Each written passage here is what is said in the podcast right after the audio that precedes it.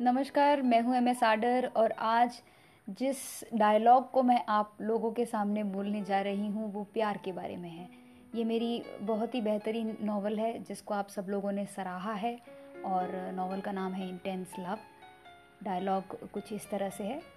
मेघराज ने कहा, सूरज की रोशनी, ये हवा, ये आसमां, नदी का पानी सब के लिए है।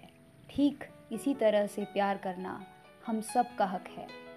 मुझे ऐसा लगता है कि सामने वाला हमें प्यार करे या नहीं करे, लेकिन हमें सामने वाले को प्यार करने से कोई नहीं रोक सकता। सच पूछो तो प्यार करना या नहीं करना हमारे बस में नहीं होता। इस बात को लेकर इतनी बहस होनी ही नहीं चाहिए। इसी के साथ आज का ये मैं समाप्त करूँगी सेशन और फिर मिलेंगे नए डायलॉग नई छोटी सी प्यारी सी कहानी के साथ में। आपका दिन ब्लिसफुल हो।